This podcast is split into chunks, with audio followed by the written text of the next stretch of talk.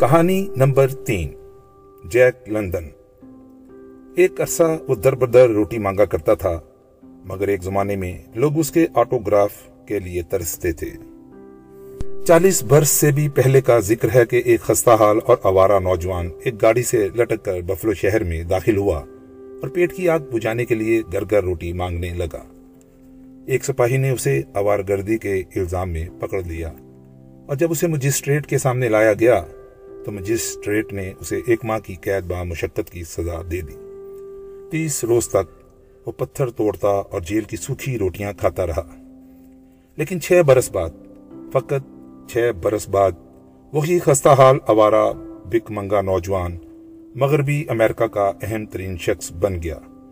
California کے معزز گرانے اسے اپنے یہاں مدعو کرتے، ادیب، نقاد اور ایڈیٹر۔ اسے ادبی افق کا ایک روشن ترین ستارہ سمجھتے تھے۔ انیس برس کی عمر سے پہلے وہ کبھی کسی ہائی سکول میں نہ گیا تھا۔ وہ ابھی چالیس برس کا ہوا تھا کہ فوت ہو گیا، لیکن اپنے پیچھے اپنی اکاون کتابیں چھوڑ گیا۔ وہ جیک لنڈن تھا۔ جنگل کی پکار کا مصنف جیک لنڈن۔ جب جیک لنڈن نے انیس سو تین میں جنگل کی پکار لکھی تو وہ ایک رات کے اندر اندر مشہور ہو گیا۔ ایڈیٹر کہانیوں کے لیے اس کے پیچھے بھاگنے لگے، لیکن اسے اپنی پہلی مشہور کتاب کا بہت کم معاوضہ ملا۔ ناشروں اور بعد میں ہالی ووڈ کے فلم سازوں نے اس کی کتاب سے دو لاکھ پاؤنڈ کمائے۔ لیکن اس نے جنگل کی پکار کے جملہ حقوق فقط چار سو پاؤنڈ میں فروخت کیے تھے۔ اگر آپ کوئی کتاب لکھنا چاہتے ہیں، تو سب سے پہلے آپ کے پاس لکھنے کے لیے مواد ہونا چاہیے۔ جیک لنڈن کی حیرت ناک کامیابی کا ایک راز یہ بھی ہے۔ اس کی مختصر مگر ولولہ انگیز زندگی دس ہزار رنگا رنگ تجربات سے بری پڑی تھی۔ وہ جہاز راں قزاق اور کان کن رہ چکا تھا۔ اس نے نصف دنیا کے گرد چکر لگایا تھا اور ایک خستہ حال نوجوان کی حیثیت سے اس نے اپنے بارے میں ایک کتاب لکھی تھی۔ وہ اکثر بھوکھا رہتا۔ وہ پارکوں میں پڑے ہوئے بینچوں گاس کے گٹھوں اور مال گاڑی کے ڈبوں میں سوتا۔ وہ اکثر ننگی زمین پر سوتا۔ بعض اوقات یوں بھی ہوا کہ جب اس کی آنکھ کھلی تو اس نے خود کو پانی میں سویا ہوا پایا۔ بعض دفعہ وہ اس قدر تھکا ہوتا کہ مال گاڑی کی سلاخ سے لٹکا لٹکا سو جاتا۔ اس نے سینکڑوں دفعہ قید خانے کی ہوا کھائی۔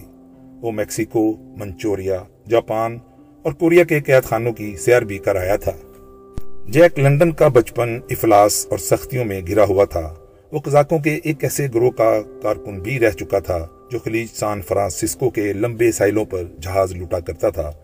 اسکول جانے کے خیال پر وہ کہہ کہا لگاتا اور زیادہ وقت جوا کھیلتا رہتا۔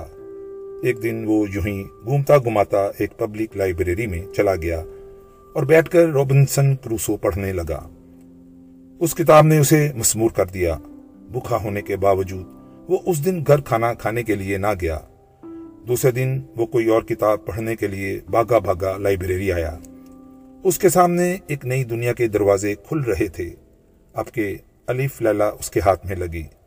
اس وقت کے بعد کتابوں کے مطالعہ کی ایک ناقابل تسکین پیاس اس پر مسلط ہو گئی۔ اکثر وہ ایک دن میں دس سے پندرہ گھنٹے مطالعہ کرتا رہتا۔ نک کارٹر سے شیکسپیئر تک اور ہربرٹ سپینسر سے کال مارکس تک جو کتاب بھی اس کے ہاتھ لگی، اس نے پڑھ ڈالی۔ جب انیس برس کا ہوا تو جسمانی محنت کی بجائے دماغی محنت کرنے کا توہیا کر لیا۔ وہ اوارگی سپاہیوں اور ریلوے کے ملازمین کی مار سے تنگ آ چکا تھا۔ لہذا انیس برس کی عمر میں وہ اوک ہند، کیلیفورنیا میں ایک ہائی اسکول میں داخل ہو گیا۔ وہ دن رات پڑھتا، نیند کی بھی پرواہ نہ کرتا۔ اس نے چار سال کا نصاب تین ماہ میں ختم کر دیا اور امتحان پاس کر کے کیلیفورنیا یونیورسٹی میں داخل ہو گیا۔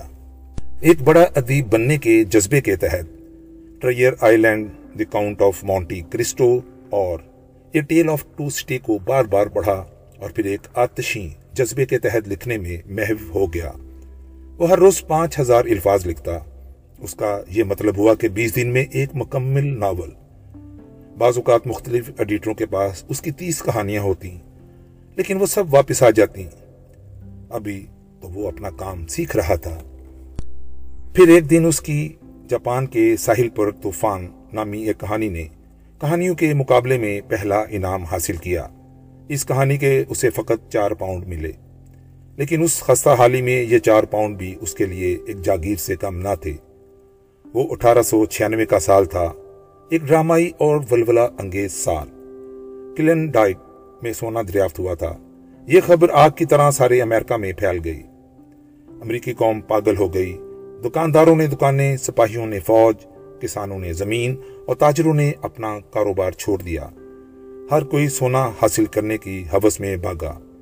دیکھتے ہی دیکھتے انسانوں کا ایک ٹڈی دل وہاں جمع ہو گیا۔ جیک لنڈن بھی ان لوگوں میں شامل تھا۔ وہ پورے ایک برس تک سونے کی کھوج میں سرگرداں رہا۔ اس جد و جہد میں اس نے ناقابل یقین حد تک سختی اٹھائی۔ وہاں ایک انڈے کی قیمت ایک شلنگ اور مکھن بارہ شلنگ فی پاؤنڈ کے حساب سے فروخت ہونے لگا۔ وہ سردیوں میں یخ بستہ زمین پر سوتا رہا۔ آخر وہ خستی کی حالت میں واپس امریکہ چلا آیا۔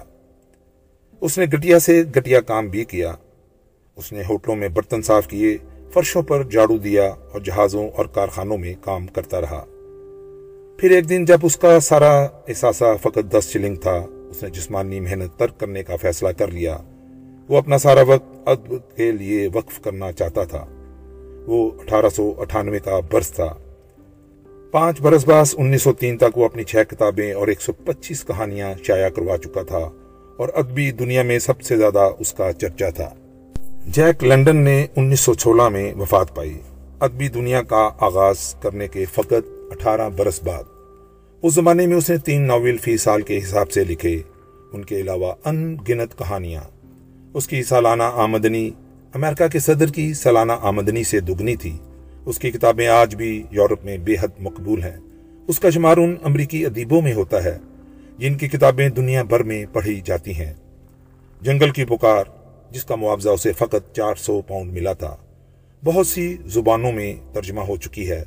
اس کی پندرہ لاکھ سے زیادہ جلدیں فروخت ہو چکی ہیں اور وہ امریکی ادب کی مقبول ترین کتاب ہے۔